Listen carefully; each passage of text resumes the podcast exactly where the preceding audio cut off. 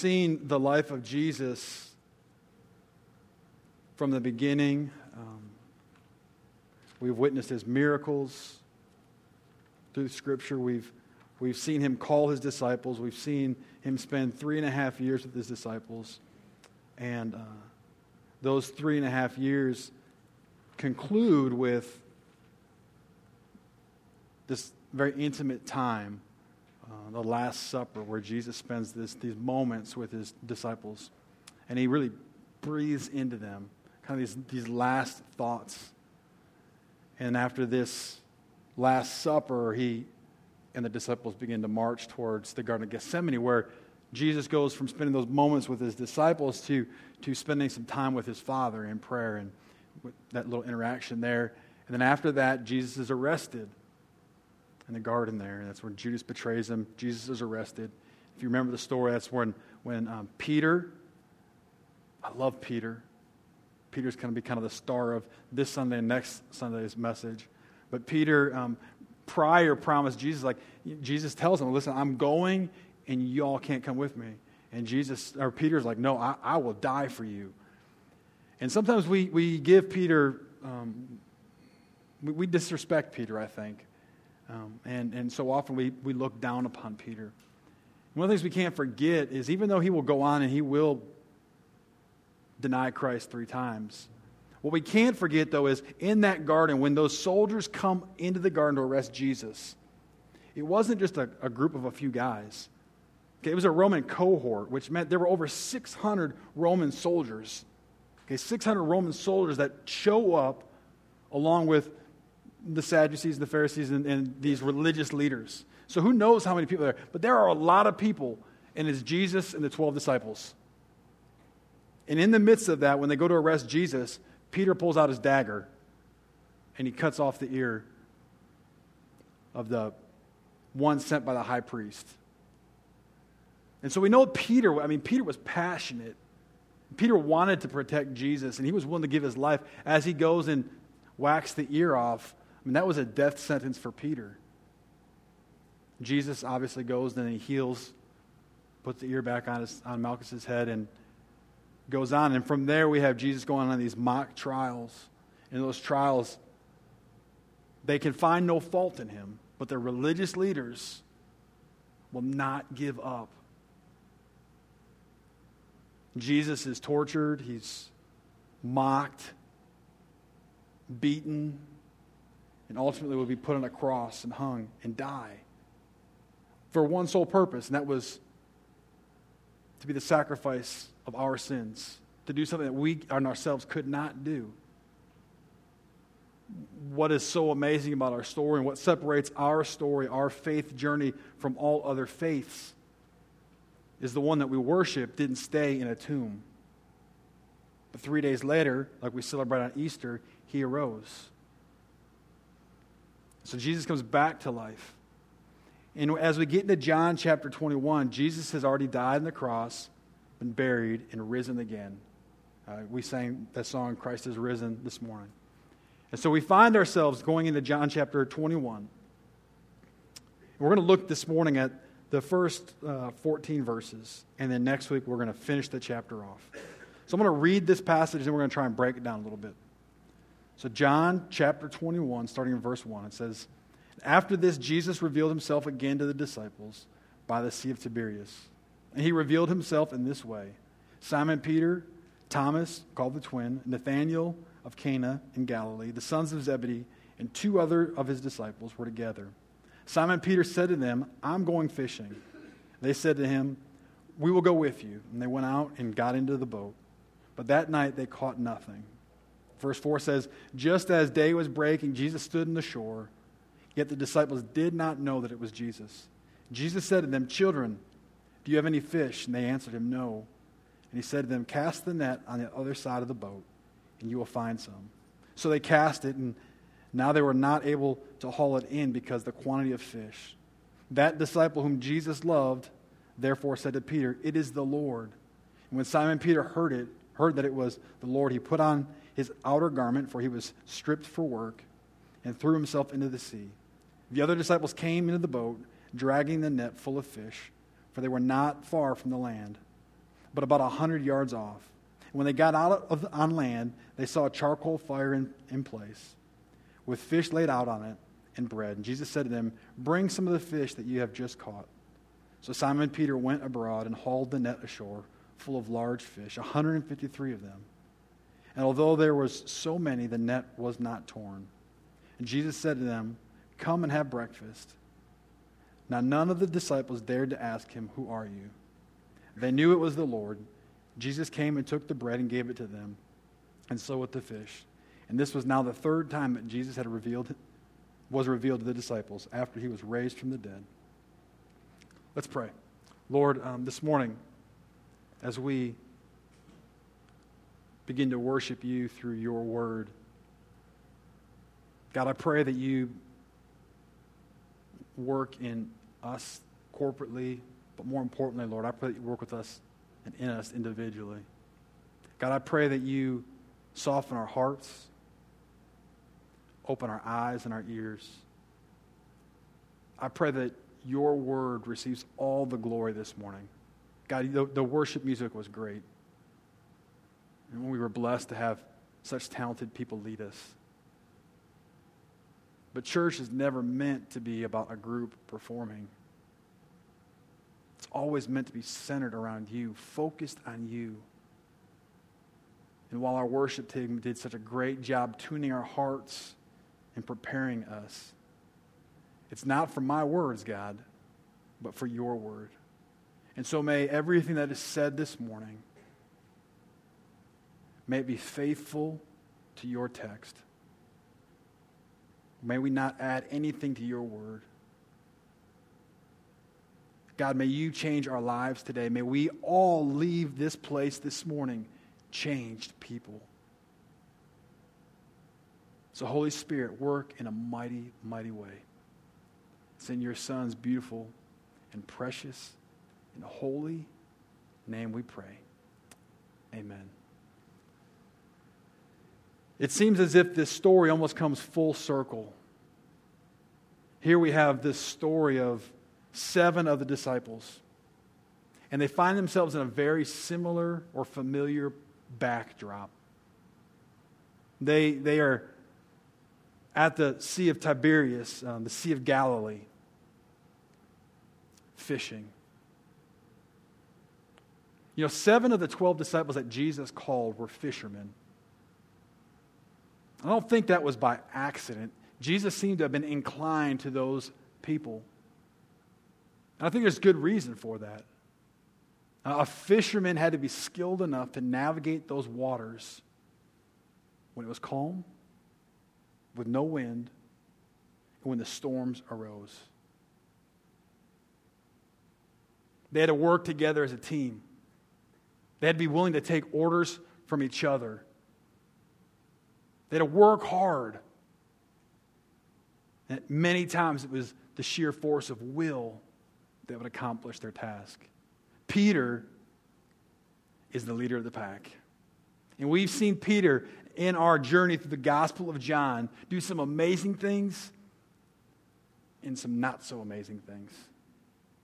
See, Peter's one of those characters that most of us can relate with. And so, as we look at this story, we see this. Jesus um, reveals himself to these disciples. And so, we go to the backdrop. What are they doing? And they mention five disciples by name, and then they just mention two unnamed disciples. And we have no idea who they are. I have no idea why John didn't include their names. Obviously, John was there. John knew who the disciples were. This past week, when I was reading and preparing I was looking through one of the commentaries that I typically use, and Jon Courson speculated or suggested that maybe John didn't reveal those two names to give us the opportunity to place ourselves in that boat with these renegade fishermen. Because you see, these guys, these disciples, were not where they were supposed to be. If you were to look back in your Bible to Matthew 28, Jesus gave them specific directions to go to the mountain in Galilee. But these disciples choose a different course. If we think about the situation, if we think about what's going on, we have to remember their lives have been turned upside down. Right? They gave up everything. Right? They were fishing when Jesus came, saw them, and called them. They left it all to follow Jesus for three and a half years. They believed that Jesus was the Messiah. They believed that Jesus was coming. They believed Jesus was the King of Kings, but they also believed that Jesus would be the one who would restore Israel and be the earthly king. So, all the things they had thought of, all the things they had hoped, were buried in that tomb with Jesus. Jesus comes back, and they're amazed. But it was different. Prior to the cross, they were with Jesus day in, day out. They had complete access to Jesus. They saw him, they could feel him, they could touch him, they could talk with him, they would hang out with him. They had full access to Jesus. But after the cross, they don't. The very last verse that we read this morning in verse 14, we realized that, that was, this was the third time he had revealed himself to them after his death. They didn't have the absolute contact that they had with Jesus prior. And the Holy Spirit had not yet come. And so now you have these guys who are confused. Life has changed. They've been an emotional roller coaster. And Peter rather than doing what he was supposed to do, decides to slip into something familiar, something that he knew, something that would be somewhat comfortable fishing. It's amazing to me in that uh, while we don't know exactly when this occurred, the very beginning of this passage doesn't give us a clear timetable, but it was probably somewhere around a month after he had risen from the tomb. The disciples knew what Judas or what Peter had done. the disciples knew that he had denied Christ three times. But yet he still was their leader. Rather than go to the mountain, Peter says, I'm going to go fishing. And the rest jump aboard. They take off, they go fishing. It's interesting that we read that when they went fishing, it was at night. Um, as a child, teenager, I remember having a curfew. Many of you guys remember having curfews? Some of you? Yeah? yeah. We had curfews. And while we had curfews, most of us didn't like the curfews, right? Because we always had that friend. Like if your curfew was 11, you always had that friend who either didn't have a curfew or it was like 12. So it always complicated things, right? And whenever you'd go complain to mom or dad, and usually it was you'd complain to dad first because you thought you could get something out of dad. That's what my kids do. And then if you don't get the answer you like with one parent, then you go to the other parent. And I often remember um, when I would complain or ask or beg and plead, I was often reminded that nothing good would happen that late at night. Um, as a parent now, now my kids aren't of the age that I have to give them a curfew because it's just like when dad says it's bedtime, it's bedtime. Like their curfew is like 7:30 in bed. Right? But there's a day that's coming. Unfortunately, it's quicker than I want to think about. When I have to navigate curfews with my own children. And those curfews will never be what they want. But the truth is, now that we're older, and most of us are abed way before what our old curfew was,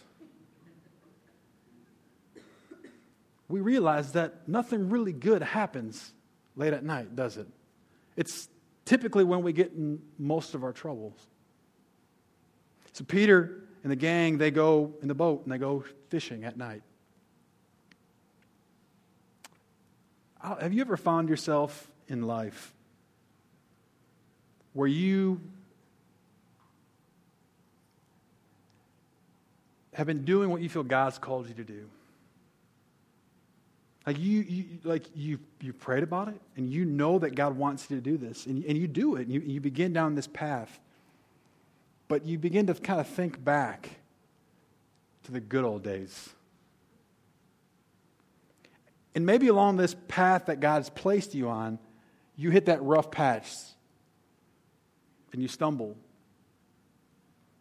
And you kind of get to that point where there's that crossroad where you decide do I continue on this path that I know God wants me to, or maybe I should go back to the good old days?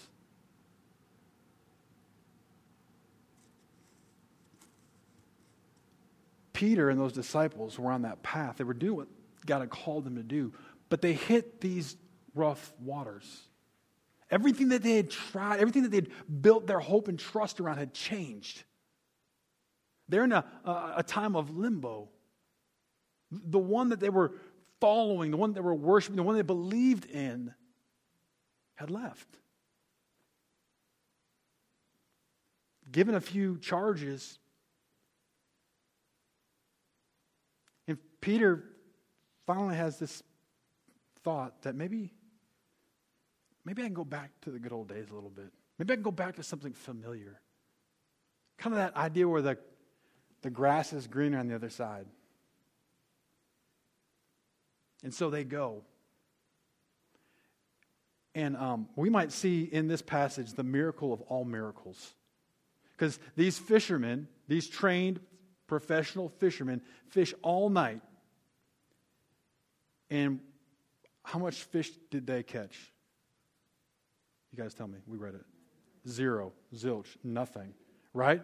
And so Jesus is on shore. The disciples, they don't know it's Jesus. They're about 100 yards off, and Jesus shouts out to them, How much did you guys catch? And again, the miracle of all miracles is they say none. Like, I'm not an outdoorsman. I don't hunt or I don't fish. I don't have the patience for it. And if I did, it would force me to have to lie. Those of you who go, and I, I know some of you, but we always, doesn't that fish that we catch always get a little bit bigger?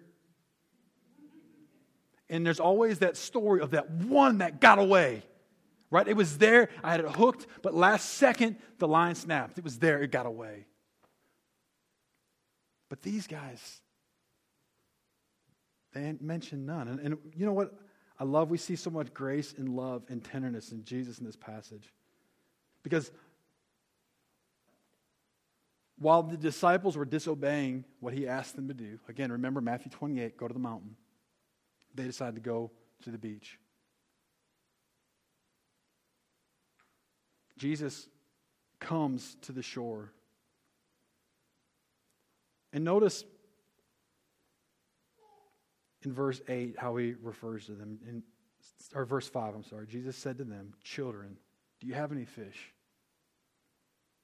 That term, children. Notice he, he didn't get upset because they didn't follow the orders and say, hey, ex disciples, or former apostles, or scumbags, or whatever. He tenderly calls out to them and says, Children, did you catch anything? He knew the answer. They say no. He goes on and gives them directions to take the net and cast it on the other side of the boat. And the disciples take the net and they cast it on the other side of the boat. They, they took the net some three or four feet from one side of the boat to the other side of the boat. And the Bible tells us they catch this haul of fish. So many fish they couldn't even lift the net into the boat. They were three or four feet away from success. But in all their own effort, in all their own struggles, in all what they wanted to do, they missed it. They missed it all. How often do we rely on our own efforts, our own strength? I uh, have a quote here, if I can find it, from John Calvin. John Calvin made this statement. He said, If we always succeeded when we put our hands to any labor, scarcely anyone would attribute the reward of his work to God's blessing, but all would boast of their own industry and shake hands with themselves. Isn't that true? Like, if success was that easy, if success was solely built upon what we do, was solely built upon our own talents and our own abilities, and we try and get God out of the equation, we just go around giving ourselves high fives. And these disciples, trained fishermen, go back to what they think they were missing, going back to something familiar. Work all night long get nothing. Jesus shows up. Says, hey guys, put the net on the other side of the boat. It wasn't that there was a man that Jesus was out there and could just see the spool of fish that had been missing all morning or all night. Remember, Jesus is the King of Kings, the Lord of Lords. Jesus is the Creator. And it's my belief, we can ask Jesus when we get to heaven, that Jesus created that spool of fish. And those disciples fill the net. Could you imagine that? All night long, they had been working. They were trying everything possible. Could you imagine the frustration? For me, it would have been the boredom.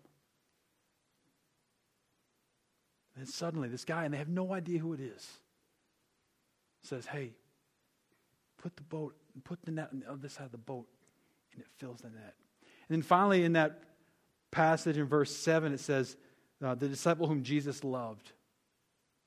If you remember, we talked about this before. That disciple whom Jesus loved is a reference to John, the author of this gospel. John finally realizes that's Jesus. It's Jesus on the shore. And so he says something, he says, turns to Peter. Notice, Bible tells us he turns to Peter. It says, it's the Lord, it's Jesus. And Peter um, was an intense fisherman like everything else, because the Bible says he basically stripped down to fish. Now, he had his undergarments on, but he had taken his outer jacket off and probably wrapped it around his waist as he worked all night long. And when he realized it was Jesus, he throws the jacket on, and what does he do? Start paddling to the shore? No. Peter jumps into the water and starts swimming to shore and leaves the rest of the disciples with this net full of fish to drag it in. I don't know about you guys. I love Peter. You guys remember the miracle when Jesus walked on water? You guys remember that? Eh, there's a storm going on. Uh, Jesus walks on water. The disciples are in a boat and they see Jesus. First, they think he's a ghost. Then they realize who it is. And what does Peter do? He begs to join him. He begs, let me walk on water to meet you, Jesus. And Peter gets out of the boat and begins to walk on water to Jesus. Now, we always, typically, look down on Peter because he takes his eyes off of Jesus, begins to sink. But I don't see any other disciples getting out of the boat. I don't see anybody else with that much faith to even start down that journey. See, Peter loved Jesus passionately. And I'm quite sure from the moment after he realized he denied Christ for the third time, he was haunted by that. He knew what he did. He was sorry for what he did. He was upset and mad at himself for doing it, no doubt. And Jesus arrives, and so he jumps in the water and starts swimming and races there. What's amazing to me, I think, is when he shows up on shore, Jesus is there. The Bible reveals a few things to us. One of the things I love about the Gospel of John is John throws in these little tidbits of information. And if we read over it so quickly, it means nothing to us. But when we take a, a minute to just kind of stop and consider it, verse 9 says, When they got out on land, they saw a charcoal fire in place. Okay, that means very little to us right here, does it? Doesn't it? Next week, when we conclude this chapter, we're going to talk about the restoration of Peter. But the last time in the Gospel of John that a charcoal fire was mentioned was when Peter denied Christ for the third time. Peter comes back and there's a charcoal fire once again. This time it was made by the hands of Jesus. Not only do we see that charcoal fire there, Jesus has fish and bread. And he invites the rest of the guys to bring some of their fish and add it to him. But you guys know what's important about that? Is this Jesus didn't need the disciples to catch that net of fish to bring the food back to them in order for them to eat. Jesus had already prepared the food for them. Often, I'm guilty of thinking um, that I'm going to do something that God really needs, as if He's dependent upon my talents or abilities, that my hard work will grow Redemption Hill. I would say my eloquent preaching, but we all know that's not going to happen. But there are times when, when I think, man, I got to work hard. I got to do it. And it doesn't mean that we don't work hard. It doesn't mean that we don't put all of our efforts into it. But the reality is this God's the one that brings the blessings.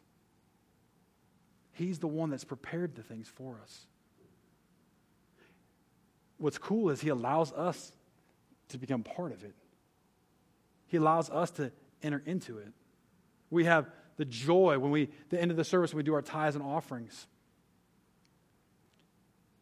we have the ability of giving a small portion back to Christ, but the, back to Jesus. 10% is what the Bible typically uses. Old Testament refers to a tithe as 10%.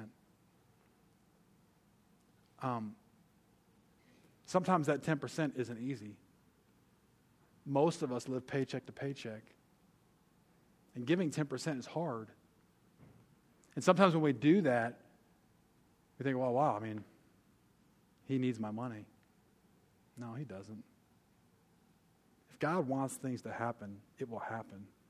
But he allows us, he allows us to begin to enter the equation. He allows us to have the joy of giving. Um, for those of you who are, this is your first time, or maybe it's your first time in a long time, we met at Deer Lake for a year, actually 13 months.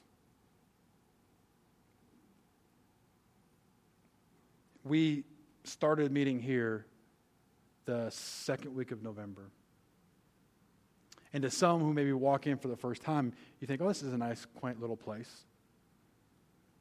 Um, but for those of us who've been along the whole journey, um,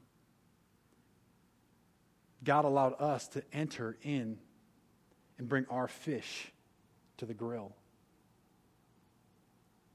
And so we can walk in here and we can think of those days when we came and we helped paint the walls. We can think of the days when we came and um, our retired guys. Like this is, isn't this a beautiful stage up here, guys? Isn't it? Like the retired men of our church built the stage. Like that's awesome, right? That's them bringing their fish to the grill. Downstairs, we have people that are working with the children. And if you've never experienced chaos in your life, I would encourage you to go downstairs and work with the children. Like, there's a reason why I preach on Sunday mornings, so I don't have to work downstairs with the children. But they, they do that week in and week out. They come prepared. And, and moms and dads, one of the greatest things I've had the opportunity of, seeing, of, of feedback that I've received is when a parent comes to me and says, You know what? My kids are learning something at church. They're coming home and, and I'm able to ask them questions. And they're quizzing me. Like, we don't use our time with our children as a babysitting service. That's a time for our children to learn about Jesus Christ. So that's our opportunity. And so, so this place, we don't worship this house. And we know it wasn't our own talents and abilities that brought us to this house, it was a blessing from God. But we have a lot of joy and excitement because God allowed us to be part of it. He allowed us to bring our fish to the grill. But it's not a one time deal, it's a continual thing. A continual thing. So when we do our tithes and our offerings, God doesn't need our 10%, but we get the joy of knowing that we understand that God's given us 100% of everything that we have. And a 10% to give back to Him is so little.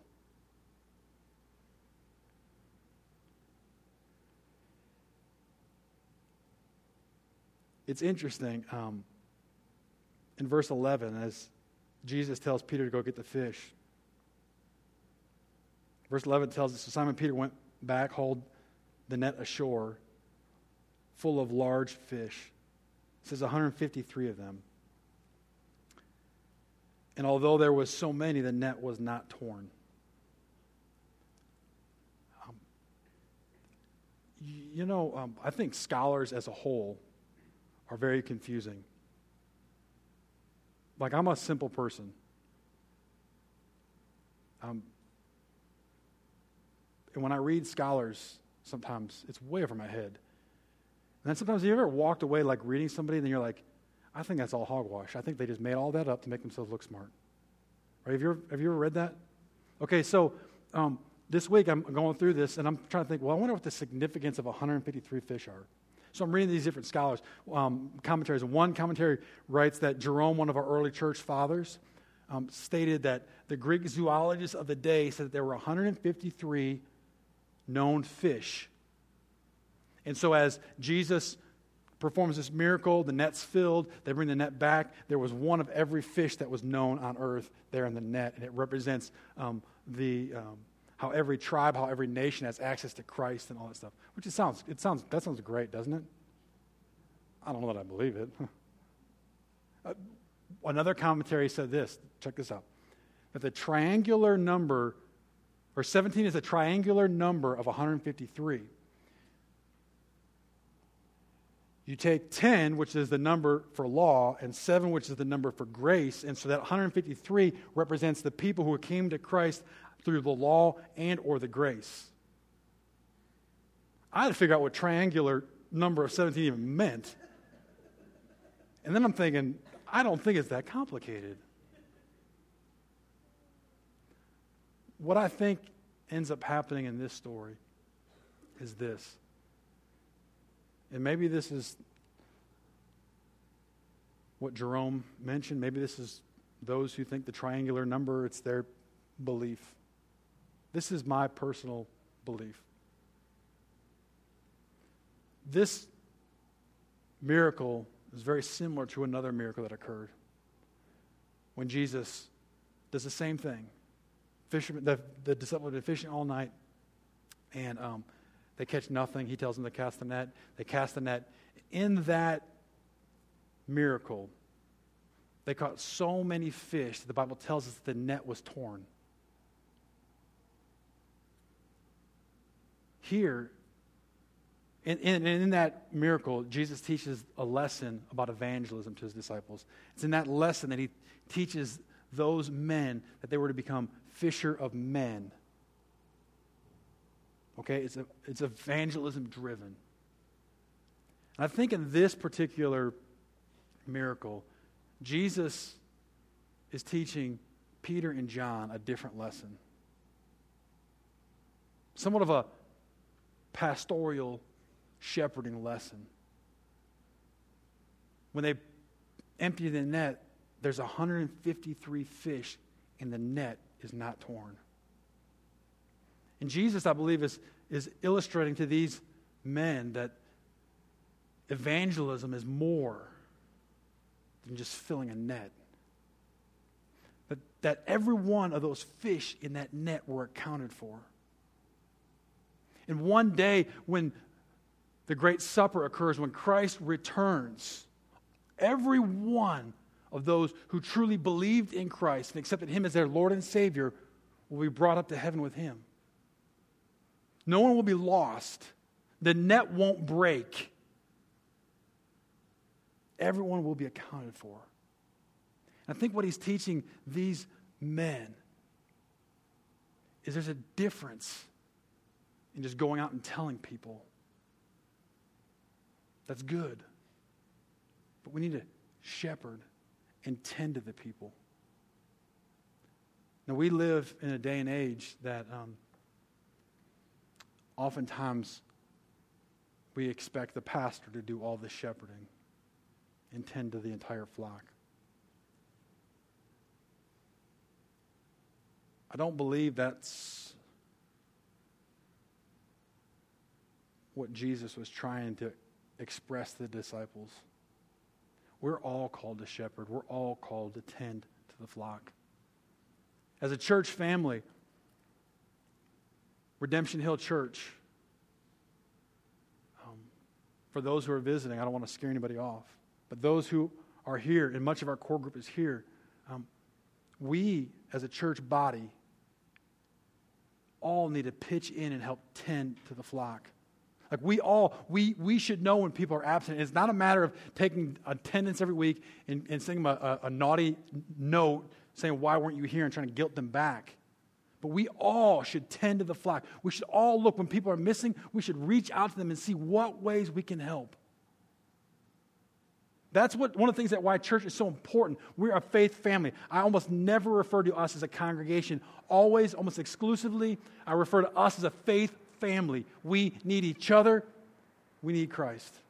Christ is the father of this faith family. And we need each other. We need to look for ways to help each other.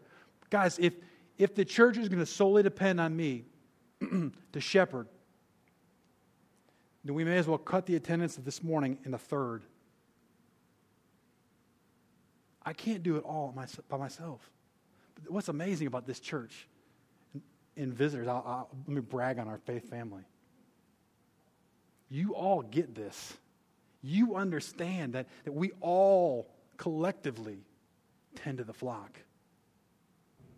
How often have one of you maybe had a baby, which is happening a lot these days. To come home from the hospital with this precious gift that God's blessed you with, and then within a few short days, start having people from church show up at your door with meals. It's a little thing, isn't it? For most of us, it's, it's nice, it's great. But for that person who, whose life has changed, that shows them that there's a family or families or a church that loves and cares for them. Um, this past week, you know, we as a faith family came and celebrated and cheered for a football game. And um, and I, I don't, I don't, I always try and almost refrain from some of this. I, I don't ever want us to think like we're, we're bragging about who comes to our church and who doesn't come to our church. My intent in saying this is not that. But we're blessed that we have some families that, that are part of our core faith family of our church that coach at Florida State. Now, um, I'm, I love sports. I've told you guys, like, my heart bleeds maize and blue. I'm a Michigan guy. And the good Lord, I mean, miracles happen. We got a new coach. Those are good. Watch out next year. We're going to come have a Michigan party. Um, I love sports. I, I love to cheer. Um, you all know that um, we have a, a son. I have three girls, and then God gave us a boy. And so, as a parent, as a dad, it, things change, right? when you look at your daughters one way and then all of a sudden you have a son and, and it's just different. And I remember being the guy that would sit in front of TV and yell and scream and whatever. And that's part of being a fan, isn't it? I mean, we celebrate, we get upset and all that stuff with those games. But as a result of some friendships that I've established in the last year, two, and for some, I don't even know, I've lost track. Um, my perception has changed. And so we all show up and we, we are cheering for this game. And it obviously didn't go the way we had hoped, right? And um, later that night, you know, you get home and you just start looking at stuff. And all of a sudden you start seeing all this stuff that's on social media, all this garbage, and pardon my language, but crap that people are saying. And it's not even just directed at the team as a whole, but at individuals. And all of a sudden you start seeing some of your friends' names mentioned. Um, that hurts over a football game. And then I had to sit back and think, let's see here. They won 29 in a row, and they lost in a bowl game. Memory serves me right, that was their first loss of the season. Everybody else in the bowl game had already lost the game. Not trying to keep score. But what we forget is um, behind that person, typically, there's a family. And, and one of those guys, I, I, remember I talked with him, and, and he told me before, he's like, it doesn't, it doesn't affect me. I don't listen to ESPN, I don't read the newspaper. And as guys, like, we're pretty good at those kind of things, aren't we? We, we, can, um, we can put our energies into other things and move on. But our wives and our children don't have that luxury. And they see dad's name in newspapers, Twitter feeds, Facebook, websites. See, it's at moments like that that we need family, that we need those people that can come alongside us and help lift us up. That's why church is so important. We glorify God, yes, that Christ is at the center of everything. And because Christ is at the center of everything, we have the strength and the ability to do those things. I had to hold Courtney back that night because everything she saw, she's trying to. I was like, Courtney, you can't say those things. we'll let Bonnie do that. but we need each other. We need each other. Not that this church is ever meant to be a self help organization. That's not it. Christ called fishermen to be an integral part of his team here on earth. And those fishermen, as we said at the beginning, they have the ability to navigate through calm waters and rough waters. They have the ability to work together as teams to accomplish goals. Christ didn't choose those men by accident. And I believe he teaches us a lesson as a faith family. There'll be calm waters in life, but there are going to be a lot of storms. But we're a team, and we're going to work together. We're going to help each other for God's glory so we can accomplish what He's called us to do. Next week, we're going to look at, to me, what I was one of the most powerful parts of Scripture. And, and I'm going to be honest with you guys. Next week, there's going to be tears coming from my eyes. Because we see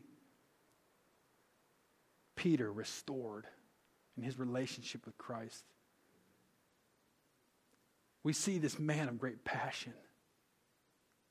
We see this man who, who gave up everything.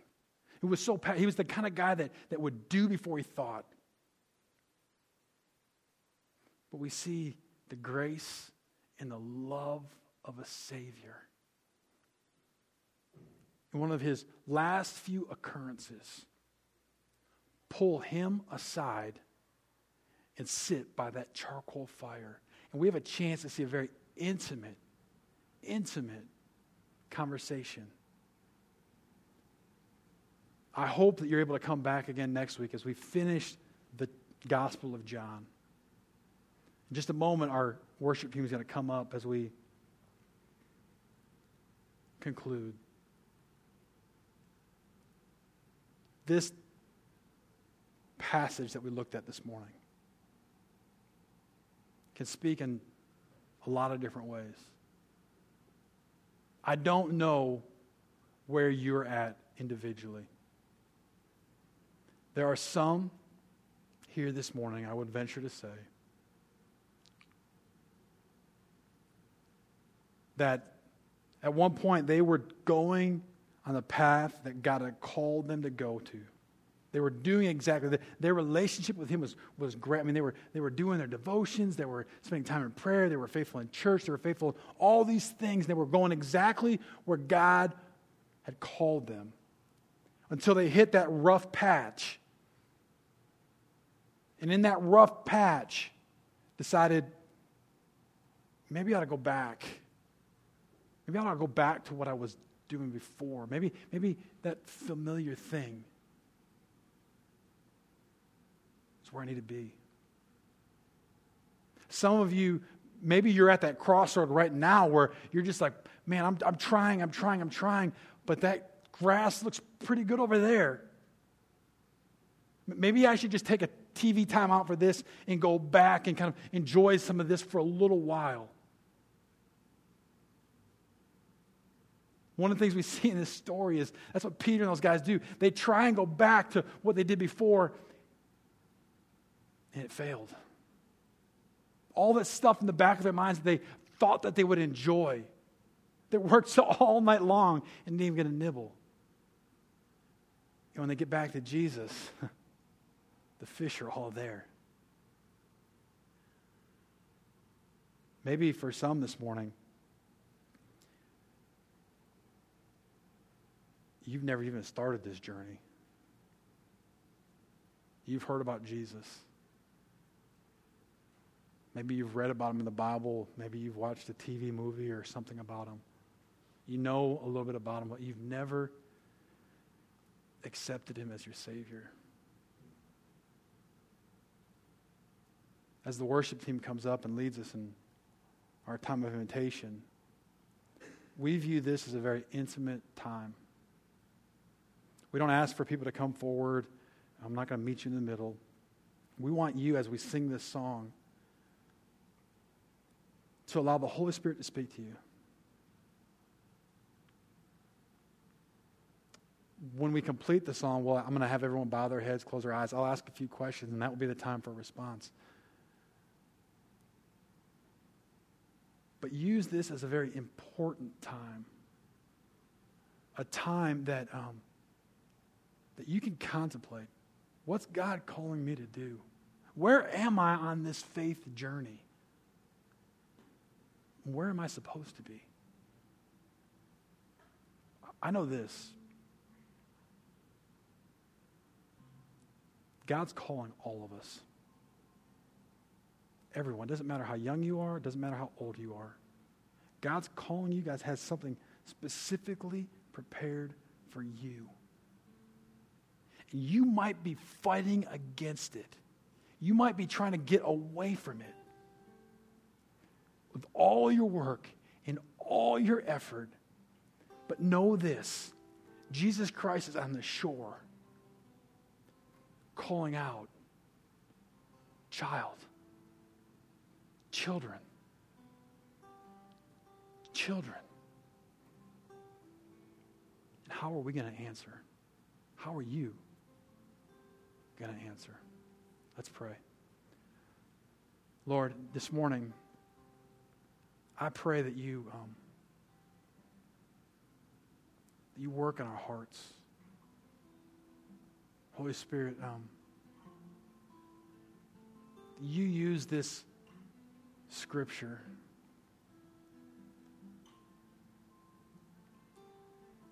an event that happened. It was, this isn't Cinderella. This isn't a fable that we're talking about. This is a true historical story, something that happened.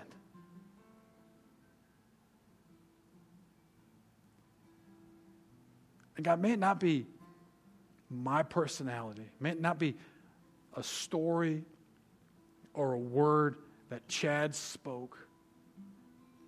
But God, I beg you to use your word, your holy, inspired, inerrant word, to grab a hold of our hearts and our lives. And God, I don't know where we are in our paths, in our walks. God, a room with this many people, we're on different paths, different roads. But you have a specific journey for us as a family and us as individuals. Some are at crossroads. Some maybe have taken a time out and began to wander back. God, call us today and give us the strength and the discernment and the courage to be like Peter, to just jump out of the boat and swim to you.